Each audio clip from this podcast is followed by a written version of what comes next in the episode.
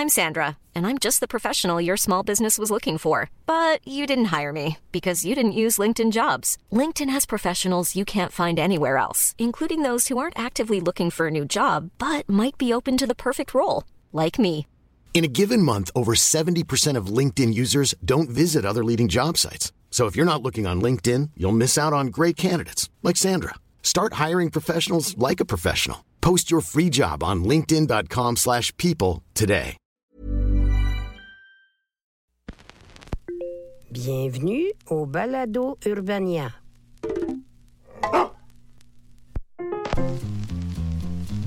Salutations mes petits chatons, hérons, hérons, petits patapons, peu importe c'est quoi ou juste un patapon. Anyways, soyez les re, re, re, re, re, re, re, re, re, re, re, re, re, re, re, bienvenue au pire moment de l'histoire avec Charles Beauchesne, le podcast historique qui agit exactement comme un ami complètement rochant quand on se passe un joint, qui se met juste à aléatoirement pointer tout ce qui est de la marde d'envie et ce sans jamais proposer de solution. Puis manifestement, tout porte à croire que c'est moi ce gars-là.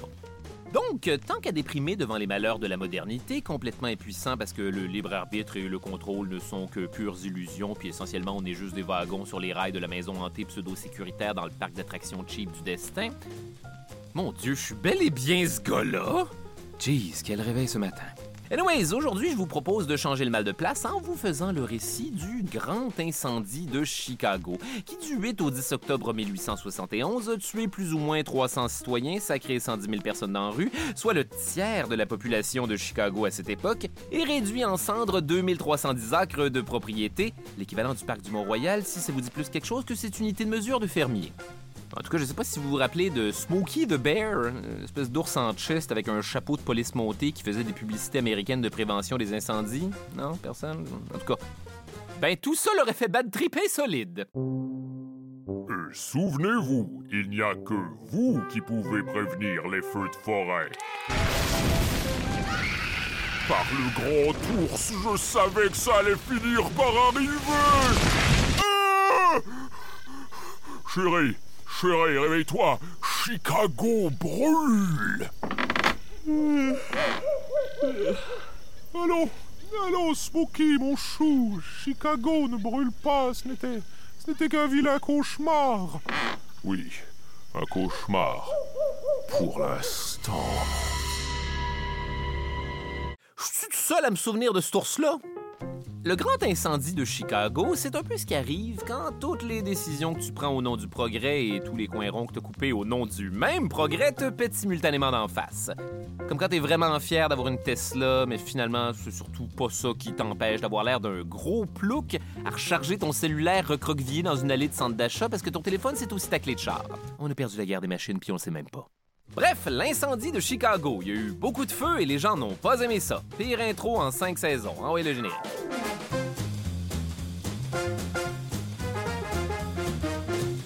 Vous serez peut-être surpris d'apprendre que nos embrouilles avec le feu ne datent pas d'hier. En effet, depuis toujours, notre vieil ami le feu ne cesse de nous rappeler à quel point c'est pas parce qu'un de nos ancêtres l'a découvert accidentellement que c'est nous le patron dans transaction. Qu'est-ce que tu fais, Grok? Eh bien, Groomf, je frappe ces deux roches ensemble dans l'espoir de créer quelque chose d'extrêmement utile pour l'humanité. Du gravier pour les entrées de garage. Dans ce cas, laisse-moi au moins mettre ces grosses feuilles excessivement sèches en dessous pour récupérer les fragments. En fait, le grand incendie de Chicago n'est même pas le seul incendie à avoir éclaté le 8 octobre 1871 dans la région. Au total, il y en a eu trois la même journée. Il y a eu tout d'abord le grand incendie du Michigan qui a dévasté la rive est du lac Michigan, rôtissant instantanément 482 Michiganois en hot dog Michigan. Il y a aussi eu l'incendie de Peshtigo au Wisconsin, considéré comme un des plus meurtriers de l'histoire de l'humanité, croustillant pas moins de 1500 Wisconsineux, donc pourquoi je vous parle pas de cet incendie-là à la place? Parce que celui de Chicago est le plus con des trois. Contexte historique. Alors, notre histoire commence pendant la deuxième moitié du 19e siècle aux États-Unis, dans ce que je vais appeler à toute fin pratique l'époque du Far West. Effectivement, le pays vient tout juste d'être dévasté par la terrible guerre civile américaine opposant les forces de Yankees pré-équipe de baseball aux confédérés des États-Unis du Sud et tous leurs héros qui ont fini en statut de parc hautement problématique. Les années après la guerre civile ont été économiquement très fructueuses pour Chicago, contrairement au veston blanc trois pièces de Colonel Sanders, à la crème de menthe et à l'industrie du coton. Une industrie qui a mystérieusement perdu un peu de rentabilité une fois qu'il a fallu payer le monde. Chicago est devenue une ville en 1833 avant de devenir une ville en 1837. Ouais, je sais que ça sonne répétitif, mais en anglais, ils font une différence entre town et city, ce qui est 0% en notre cas en français, la plus limitée des langues compliquées. C'est comme ça que Google Translate me l'a présenté. Ne faites jamais traduire vos affaires par un robot, les enfants. Effectivement, si à ses débuts, Chicago n'était qu'un marais de 10 km de superficie, dès 1837, on y trouve déjà près de 4000 habitants et possiblement de, moins en moins de Shrek qui prennent leur douche dans marde. Détail intéressant. Deux événements vont permettre de peser sa suce du développement industriel à Chicago. Premièrement, l'invention des élévateurs à grains, des genres de silos qu'on transforme de nos jours en centre d'escalade pour que des gens aient une date pas si le fun que ça quand tu réalises que tu vas passer une heure avec un élastique qui te scie progressivement en deux à partir de la fourche. Bref, les élévateurs à grains étaient bien pratiques à l'époque parce qu'on pouvait les remplir du haut vers le bas à l'aide de convoyeurs, dis-je, en faisant semblant de comprendre comment ça fonctionne. Deuxièmement, la création de normes de classement du blé de la Chambre de commerce, ou comme j'aime bien l'appeler, comment rendre la réalité de la Chambre de commerce encore plus ennuyeuse. Je déclare que cette poignée de blé sera vendue plus cher que cette autre poignée de blé qui a l'air 100% pareil, peu importe de quelle angle tu la regardes.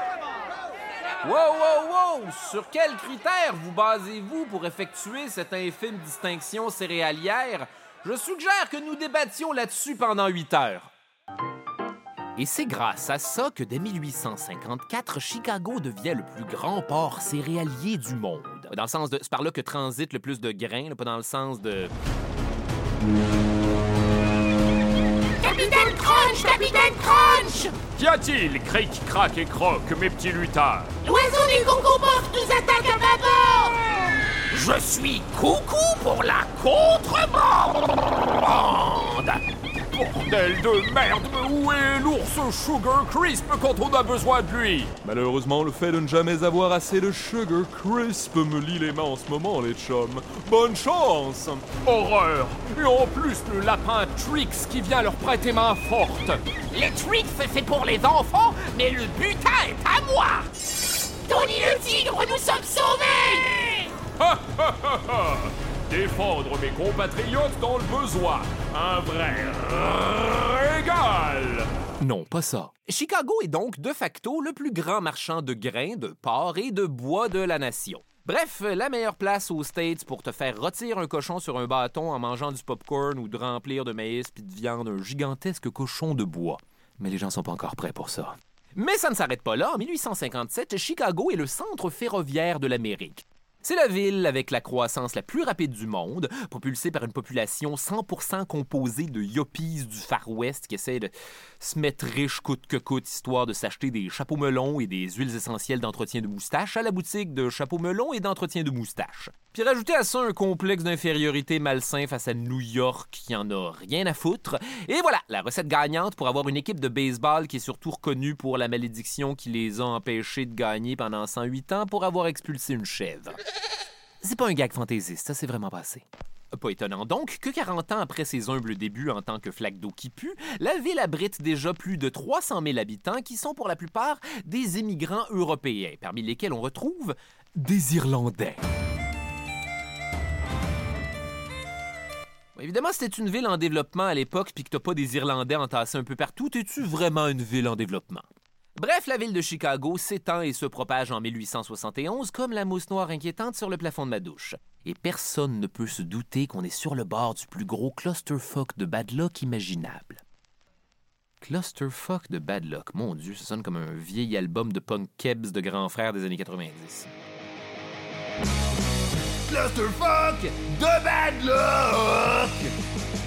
Faut dire qu'on dirait que les Chicagoiens, ouais, pas sûr que c'est ça qu'on dit, mais en tout cas, se sont un petit peu arrangés pour que leur ville pogne éventuellement en feu. Les maisons sont en bois, les saloons sont en bois, les magasins sont en bois, l'affichage est en bois, les mansardes sont en bois, les toits, tout est fait en bois. C'est à peine si les gens sont pas faits en bois, puis là, ce serait insupportable parce qu'ils seraient constamment en train de se faire des jokes de ben là, je suis pas fait en bois, quoique.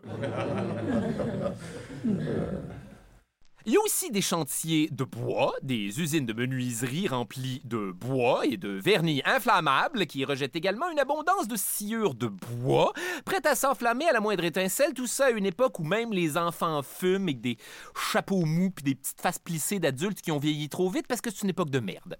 Mais ce n'est pas tout. Non seulement les 1000 km de trottoirs de la ville sont en bois, mais par endroits, ils sont surélevés, ce qui permet aux feuilles séchées et aux crottes de chevaux de s'accumuler en tas de combustible disposé avec tout l'air et l'espace nécessaire pour nourrir une inévitable combustion. Et ça, c'est sans compter que certaines rues, au lieu d'être faites en pierre, étaient construites avec des blocs de bois trempés dans le goudron, vous savez l'affaire qui brûle dans l'eau. Même les immeubles importants comme le magnifique hôtel Palmer House et le palais de justice qu'on décrivait comme ininflammables avaient quand même des planchers en bois, des cadres de fenêtres en bois et des portes en bois. Et si par une intervention divine quelconque les bâtiments étaient faits en briques, surprise! C'était souvent juste une façade de une brique d'épais autour d'un squelette bien évidemment fait à 100% de fucking bois. Bref, à Chicago, il y avait comme qui dirait du bois. De quoi faire bander n'importe quel castor. Ouf, on l'avait pas coupé celle-là? Anyways. Malheureusement, le bois n'était pas le seul des soucis des Chicagoneux. Le malheur de vous annoncer que les choses ne vont que devenir de plus en plus inflammables à Chicago. Voyez-vous, la rivière qui traverse la ville de bord en bord est recouverte d'une quantité non négligeable de graisse et d'huile déversée non-stop par toutes les industries avoisinantes, à une époque où on n'avait aucune idée qu'on pouvait endommager l'environnement. Dieu merci, tout a changé aujourd'hui, à une époque où on se contente de teindre cette même rivière en vert à tous les ans pour la Saint-Patrick. Ouais, non, je sais que c'est juste du colorant, mais ça peut pas être bon pour la rivière. Bref, la rivière Chicago, cette trail d'huile de 250 km de long, est évidemment elle-même traversée d'une douzaine de ponts de bois où accostent quotidiennement des navires en bois qui contiennent juste des affaires qui peuvent pogner en feu, comme par exemple du bois. Et j'ai pas fini! Pour faire fonctionner les engins à vapeur qui alimentent toute cette machinerie industrielle, on laisse traîner sur à peu près tous les chantiers des montagnes de charbon. Rajoutez à ça qu'à cette époque, le chauffage des maisons se fait au charbon et que toutes les lampes fonctionnent grâce à un petit liquide très très pratique qu'on appelle le kérosène. Comme dans la phrase, tout le monde a son propre stock de charbon et de kérosène dans des maisons en bois d'une ville en bois entourée d'une rivière d'huile. Mais bien sûr que ça a en feu! Dark. En fait, Chicago est une ville qui est non-stop en train de brûler. Rien que l'année avant le grand incendie, plus de 600 feux vont éclater à Chicago, à un tel point que le service d'incendie va supplier la ville d'installer des toits en métal, plus de bornes fontaines, des pompes plus puissantes et engager plus de pompiers. Mais tout ça va être balayé du revers de la main parce que pour y arriver, il aurait fallu augmenter les taxes et ça, ça fait fuir les investisseurs. C'est comme un peu l'équivalent de Monsieur, êtes-vous en train de me dire que l'argent d'un investisseur vaut plus que la vie d'un de mes pompiers? Mais non, voyons, je ne dis certes pas ça, simplement que je, je préfère l'argent. Oui, non, en fin de compte, vous avez raison, c'est exactement ce que je dis. J'ai bien failli vous induire en erreur. Bonne chance, mon brave. Effectivement, à cette époque, la ville ne pouvait compter que sur 185 pompiers jetables qui essayaient tant bien que mal de défendre cette boîte d'allumettes géante de 50 km avec des chariot à tuyaux tirés par des chevaux, vous savez, ces animaux super chill quand ça explose à proximité. 185 pompiers, c'est presque autant qui appliquent à Occupation Double à chaque année. Détail intéressant. Pour dispatcher tous ces pompiers à travers la ville, un système très année 1800 avait été développé à Chicago. Un réseau de plus de 172 boîtes d'alarmes télégraphiques était éparpillé dans la ville, au coin des rues et dans les commerces, afin de déclencher l'alarme en cas de feu. Mais pour éviter que des jeunes schnappants fassent des jokes en commandant de la pizza par télégraphe au lieu de signaler des feux, on avait barré les boîtes et remis les clés à une poignée de citoyens dignes de confiance. Aussi bien dire que le moyen de sonner l'alarme, c'était de crier dans un verre en carton relié par un fil de laine à un autre verre en carton posé au sol. Les signaux d'alarme de ces fameuses boîtes étaient envoyés au palais de justice, qui était aussi équipé d'une tour plus élevée que la majorité des édifices aux alentours, abritant une cloche de plus de 5 tonnes qu'on pouvait entendre d'un bout à l'autre de la ville. Cool, non? En fait, surtout non. Parce qu'étant plus haute que tout, la tour devenait en fait une cible facile pour les bourrasques enflammées lors des incendies. Oups! Il y a comme un ingénieur qui a dû se taper dans le front en réalisant cette fameuse erreur, ce qui a dû faire doublement mal à cause de sa bague d'ingénieur? Rajoutez à ces Raisin Brand de mauvaises normes de sécurité deux bonnes poignées de sécheresse, un peu comme les Raisin Brand ordinaires finalement. En effet, l'été 1871 à Chicago est marqué par une absence particulièrement criante de pluie. Dans les trois mois précédant l'incendie, la ville aurait reçu moins de 15 cm de précipitations. Et quand le feu s'est déclaré, ça faisait trois semaines qu'on avait vu zéro goutte de pluie. Et là, c'est le bout où ça devient officiellement un script de Bugs Bunny parce que non seulement les puits et les citernes de la ville sont à sec, mais un vent chaud des prairies va aspirer le peu d'humidité qui reste dans le bois, si bien que les arbres ont perdu leurs feuilles bien avant l'automne sur un gazon qui se transforme en vieux tapis brun de côté non givré de mini Ce qui nous amène jusqu'en octobre où Chicago et ses environs sont desséchés comme un vieux botch ou la vieille madame qui fume le dit botch. Détail alarmant le mercure est tellement élevé cette année-là qu'on peut voir le goudron sur les toits littéralement bouillir. Ah, rien de mieux qu'une promenade à Chicago alors qu'il pleut du goudron brûlant. Aïe aïe. Ouais, tout est normal. Fait que personne ne sera surpris d'apprendre que dès la première semaine d'octobre 1871, c'est un petit peu le festival de l'incendie à Chicago. Pas moins de 28 feux vont éclater entre le 1er et le 6 octobre. À 23 h samedi le 7 octobre, un autre incendie se déclare à l'usine de rabotage Lull Holmes. Une usine de rabotage, c'est une usine où tu gosses du bois de façon industrielle, tout à côté de, pourquoi pas, deux cours à bois et rien de moins qu'une fabrique de boîtes en carton. Et croyez-moi les amis, quand je vous dis qu'à ce stade-ci, moi aussi, j'aimerais ça que ça arrête. Donc, les pompiers, déjà éprouvés d'une semaine particulièrement épicée, doivent maintenant combattre l'incendie du samedi pendant 17 heures, à une époque où la technologie disponible les oblige à être la face littéralement à 6 pouces du feu, puis la seule stratégie, c'est de shooter de l'eau n'importe où, même où ça brûle pas, en espérant que ça finisse par finir. Les pompiers maîtrisaient rarement quoi que ce soit. Le feu se tannait, puis ont passé à un autre appel. Donc, après tout ça, évidemment, une grande partie de leur matériel est endommagé ou ne fonctionne carrément plus. Les pompiers, eux, sont épuisés au point de s'évanouir. Il y en a qui sont gravement brûlés, d'autres semi-aveugles.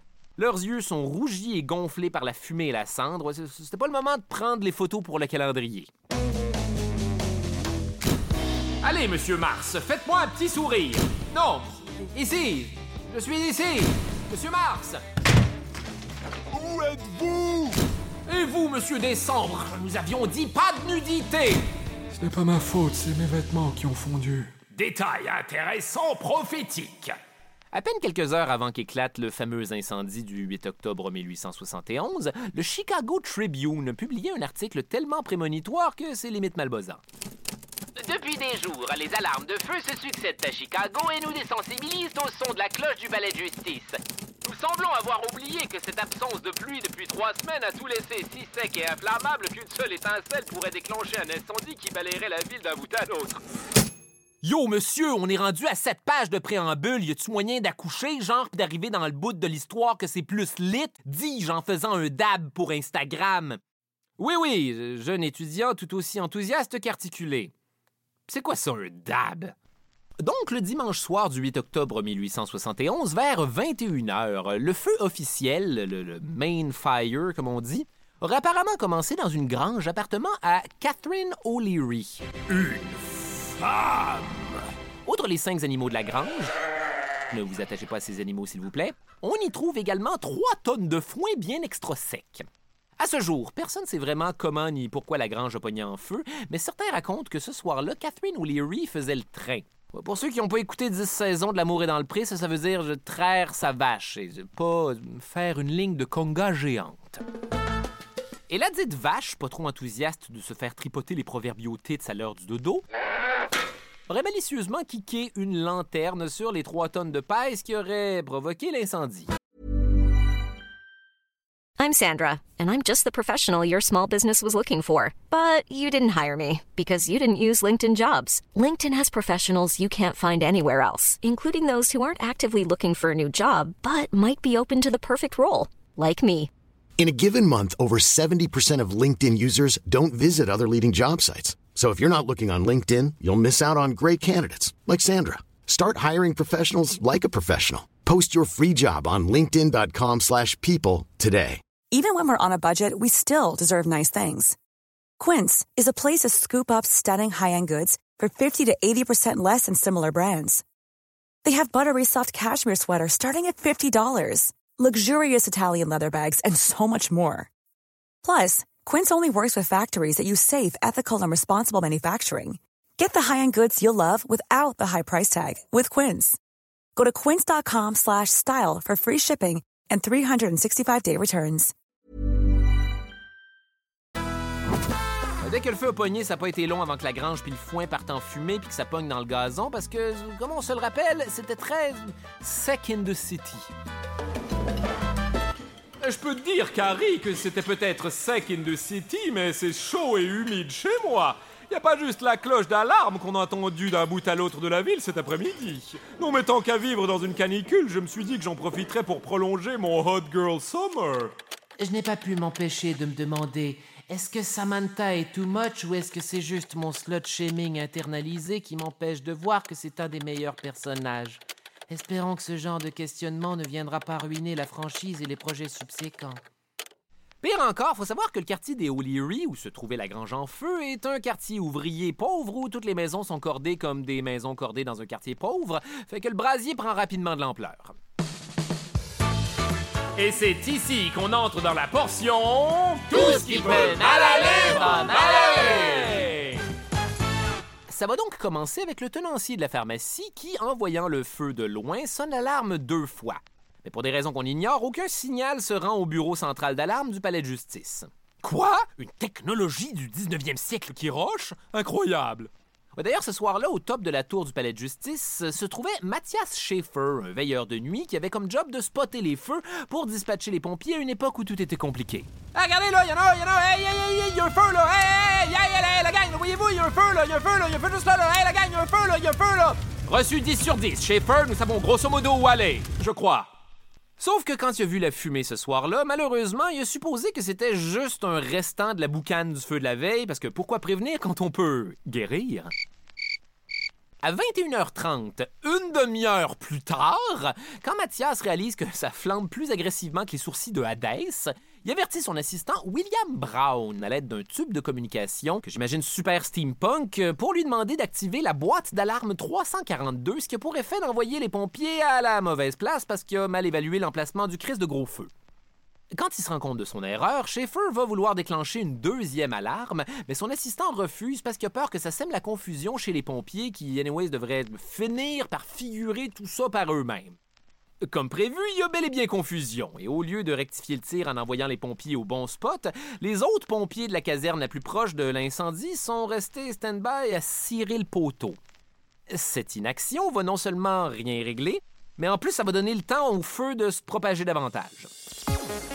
Oh non, regardez, les trois maisons de Gabriel sont en feu.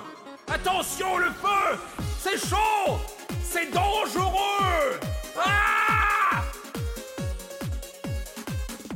premières brigades à avoir été dispatchées au début trouvent enfin leur chemin vers le véritable emplacement de l'incendie, le brasier est malheureusement si chaud que quand on essaie de l'arroser, euh, l'eau s'évapore. Ok, mettez-y toute la gomme, les gars. C'est parti. Oh oh Et comme si c'était pas assez, c'est à ce moment précis que le vent se met de la partie et pousse le feu vers le nord et l'est de la ville, le rendant impossible à contenir. Détail dark qui finit avec un jeu de mots. À ce moment-là, la chaleur est à ce point intense que les pauvres pompiers voient leurs cheveux se consumer sur leur tête et leurs vêtements se désintégrer directement sur leur corps tellement ils sont dans le feu de l'action. Rendu à 22 heures, tout le bloc est réduit en cendres et les pompiers ont officiellement perdu le contrôle.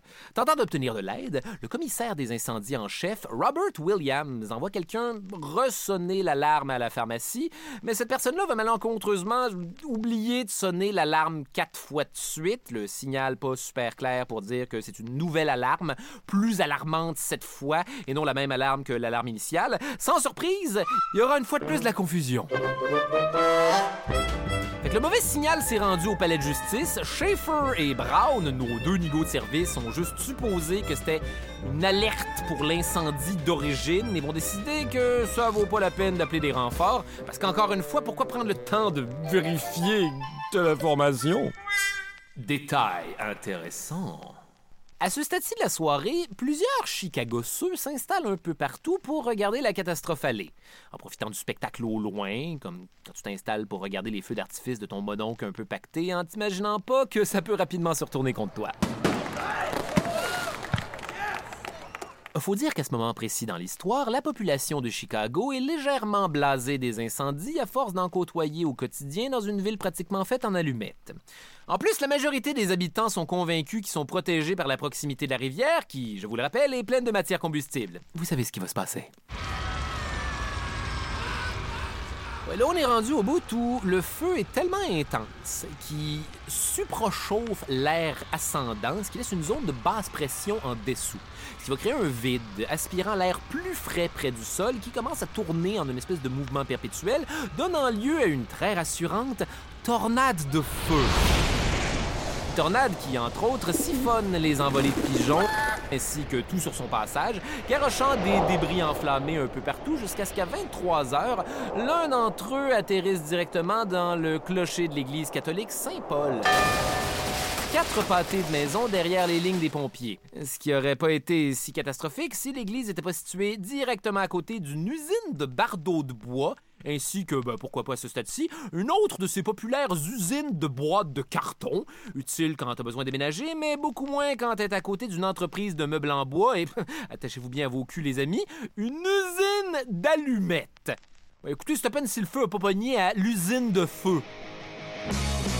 Clusterfuck bad luck!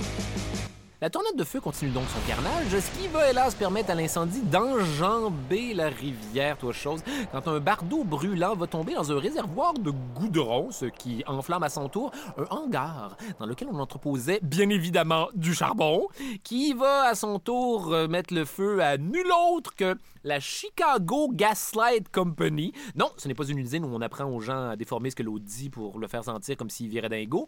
C'est plutôt une usine à gaz qui fournit le combustible nécessaire pour éclairer toute la ville. Oupsie daisy. À minuit, le réservoir de l'usine à gaz explose, plongeant Chicago dans l'obscurité, la seule lumière étant celle du feu lui-même qui devient à la fois le problème et la solution.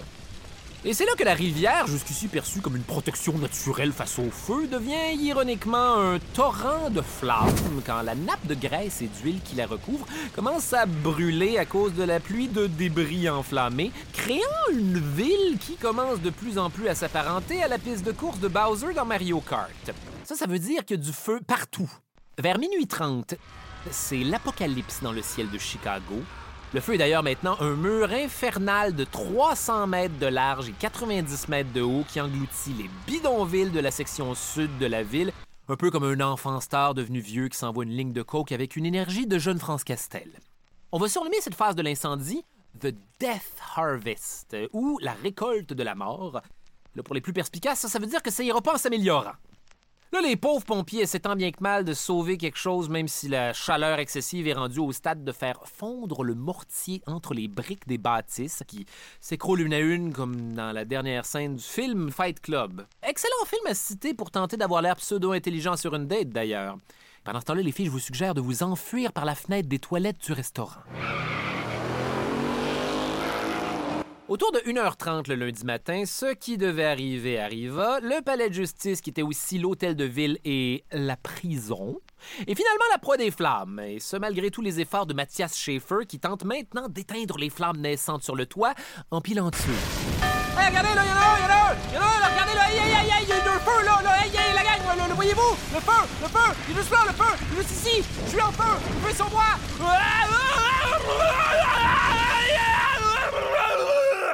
Une épaisse fumée envahit rapidement l'édifice et s'engouffre dans les prisons au sous-sol. Et là, entre en scène le maire de la ville avec un nom de magasin de linge ultra cher, Roswell Mason, qui va signer une proclamation express pour libérer temporairement les prisonniers. Et que pensez-vous qui va se produire? Les gardiens vont faire de leur mieux pour garder le contrôle, mais évidemment, ça n'a pas pris deux secondes que les meurtriers puis les voleurs en ont profité pour se mélanger à la foule paniquée avant de disparaître dans la nuit. Alors soyez bien avertis, mes canailles. Je vous tiens à l'œil. Bien malin sera celui qui échappera. Police, quelqu'un a volé ma charrette Allez, salut la flicaille. Ya Eh merde. Bon, écoutez, pour le reste d'entre vous, Et ils sont déjà tous partis. 30 minutes plus tard, le clocher du palais de justice et son énorme cloche de 5 tonnes et demie s'écroulent dans le brasier. Oh non, ça avait été tellement difficile à monter. Détail dark. Alors que certains meurent piégés dans les rues sans issue, engloutis par les flammes ou tout simplement de l'air bouillant et irrespirable, des centaines d'autres vont choisir de se garrocher dans les eaux glaciales du lac Michigan pour tenter d'échapper à la pluie infernale de tisons qui enflamme maintenant leurs cheveux et leurs vêtements. Oh mon Dieu, c'est si froid sous la ceinture, mais si chaud sur la tête! Ah! Ah! Ah Là, l'incendie gagne maintenant la portion nord de la ville qui abrite le plus beau quartier résidentiel. Certains des plus riches vont tenter de sauver leurs précieux biens matériels en les chargeant sur des chariots avec l'aide de quelques bons samaritains. Monsieur, monsieur, monsieur, dépêchez-vous, la ville brûle, monsieur, on n'a pas le temps, monsieur, donnez-moi votre coffre, donnez-moi vos affaires, venez, monsieur, on n'a pas le temps. Ah, merci, mon brave, je suis content d'être tombé sur vous. Maintenant, euh, dites-moi, où allez-vous porter mes précieux... La chose certaine, il va s'en vouloir quand il va réaliser qu'il m'a laissé ici. Détail dark. Par endroits, la chaleur pouvait dépasser les 2500 degrés Fahrenheit, donc 1400 degrés Celsius, ce qui fait fondre le fer et l'acier, transforme la pierre en poudre, le marbre se change en chaux et la chaleur fait exploser les arbres par l'ébullition de leur propre sève. Vite, allons nous réfugier dans la forêt! Ah! Ah! Ah! Oh ah, ah! La chaude Vers 3 heures du matin, là, un autre morceau de bois enflammé volant atterrit cette fois-ci sur le toit de la station de pompage d'eau de Chicago qui prend en feu et anéantit pour de bon l'accès à l'eau courante pour les citoyens, mais surtout celle des tuyaux des pompiers qui, je vous le rappelle, font surtout de la vapeur. Oh oh Détail de plus en plus dark. À cette époque, Chicago est en train d'aménager son fameux Lincoln Park, le plus gros parc de la ville, qui se trouve sur l'ancien terrain du cimetière municipal. Le processus d'aménagement inclut donc la job super glauque de vider les tombes pour les déplacer dans d'autres cimetières, histoire que le parc soit pas plein de morts à déterrer par Kiki lors de sa prochaine marche pipi. Sauf qu'à ce stade-ci de l'incendie, les gens sont tellement désespérés que plusieurs vont se cacher dans les tombes vides qui, ironiquement, vont devenir leurs tombes parce qu'ils vont toutes mourir de suffocation. À 23 heures le lundi soir, le feu brûle encore et ce depuis maintenant 27 heures. Et c'est à ce moment précis, attachez bien vos ceintures pour la finale, que vont commencer à tomber les premières gouttes de pluie depuis trois semaines qui vont devenir une foule averse à 3 heures du matin. C'est finalement Mère Nature en personne qui va rappeler à tout le monde comment ça se règle les problèmes de feu ici-dedans. Donc l'incendie va s'éteindre, la ville qui était il y a quelques instants un des plus grands centres d'échanges commerciaux en Amérique est maintenant une pile de décombres face à laquelle il reste maintenant plus qu'une chose à faire, trouver un responsable et ruiner sa vie. Le rêve américain. Et qui va-t-on choisir de blâmer? Ouais, vois-tu, le jingle placé comme ça, ça envoie comme un drôle de message. Évidemment, c'est Catherine O'Leary, la propriétaire de la vache belliqueuse, qui va être la cible parfaite pour ça. Détail intéressant. Personne va tomber en bas de son tabouret de pub d'apprendre que Catherine O'Leary est irlandaise. Et surprise, surprise, on n'aime pas beaucoup les Irlandais à Chicago. On va donc rapidement surfer sur cette idée que les Irlandais sont sous et irresponsables. Question de surtout jamais parler de la mauvaise gestion de l'urbanisme de la ville ou encore de l'absence de financement pour les pompiers, ni même du fait que la ville était essentiellement faite en bois de chauffage trempé dans le gaz. Non, les Irlandais. En fait, le feu brûle encore quand le Chicago Evening publie l'histoire de la vache malicieuse et sans mauvais jeu de mots, ça a enflammé l'imaginaire. Ok, j'ai menti, il y avait 100% mauvais jeu de mots. Même après une commission d'enquête qui lave Catherine O'Leary de tout soupçon avec son alibi de je dormais chez nous quand c'est arrivé, la plupart vont préférer croire l'alléchante conspiration irlandaise et leur propre opinion de monde en colère plutôt que les faits rapportés par des experts. Tiens, tiens, tiens. On va continuer à décrire Madame O'Leary comme une vieille sorcière sénile de 70 ans alors qu'elle en a que 40, une reine de l'aide sociale qui a cherché à se venger parce qu'on lui a coupé ses chèques. Et chaque année, à l'anniversaire de l'incendie, les gens la pourchassent dans les rues jusqu'à sa maison. Les journalistes vont inventer des entrevues, trafiquer des photos pour l'incriminer, puis même la paix de la mort va lui apporter aucun répit parce que les gens de Chicago viennent régulièrement détruire sa tombe. Un comportement presque aussi dégueulasse que le immonde mélange de popcorn Chicago. Du fromage pis du caramel, n'en avez-vous pas eu assez? Détail frustrant! La maison des O'Leary est éventuellement détruite et en 1961, on va utiliser le terrain pour construire la très ironique Académie des pompiers de Chicago. Une décision que je qualifierais de plutôt, on s'excuse, mais fuck you quand même. Ah oui, puis il faut attendre 1997 avant d'exonérer officiellement Catherine O'Leary et sa vache de tout blâme. Mais tu sais, ce statut, le premier Men in Black venait de sortir, puis je crois qu'il était, comment dire, trop tard. Le fin mot de l'histoire avec un grand H. Bon, qu'est-ce qu'il y a à retenir de tout ça? Ben, que finalement, la solution à tous les problèmes, c'est d'attendre que le destin règle tout de lui-même? Ah, pas tout à fait. La catastrophe a fait du mal à tout le monde, mais c'est surtout les immigrants puis les plus démunis qui en ont souffert le plus. Ceux qui n'ont pas de famille, pas de réserve pour survivre, même les mesures offertes par les organismes d'aide post-incendie de Chicago vont être plus difficiles à obtenir pour eux. Les plus pauvres vont devoir prouver hors de tout doute qu'ils ont besoin d'aide et faire des félins terminables pour avoir un petit peu de nourriture ou obtenir un abri pour dormir dans un monde où il reste plus de maison. Pendant ce temps-là, on livrait la nourriture directement chez les riches, dans leur nouvelle maison, dans un monde où il n'y a plus de maison. La logique étant que les gens dans le besoin sont habitués à la misère, alors que eux autres, ils ont moins besoin d'un coup de main que tous ces pauvres riches complètement désorientés face à la possibilité de manquer de quelque chose. Évidemment, suite à une pareille catastrophe, on pourrait penser que Chicago allait apprendre de ses erreurs. Et non, un an plus tard, la ville était déjà reconstruite avec les mêmes standards de merde, impliquant encore et toujours une quantité phénoménale de produits inflammables.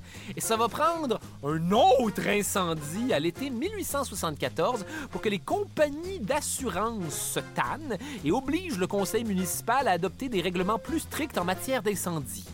Les choses ont changé grâce aux compagnies d'assurance. Réfléchissez à ce que cette phrase-là veut dire sur nous.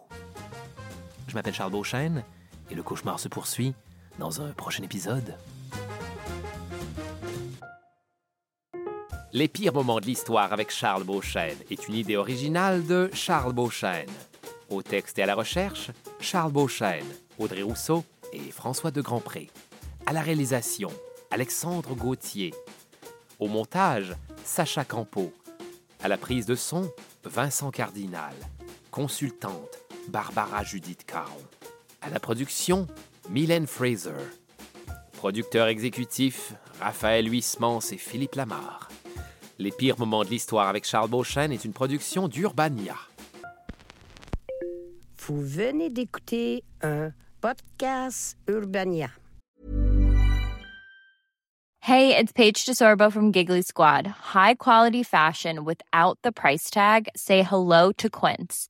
I'm snagging high-end essentials like cozy cashmere sweaters, sleek leather jackets, fine jewelry, and so much more. With Quince being 50 to 80% less than similar brands. And they partner with factories that prioritize safe, ethical, and responsible manufacturing. I love that. Luxury quality within reach. Go to quince.com slash style to get free shipping and 365 day returns on your next order.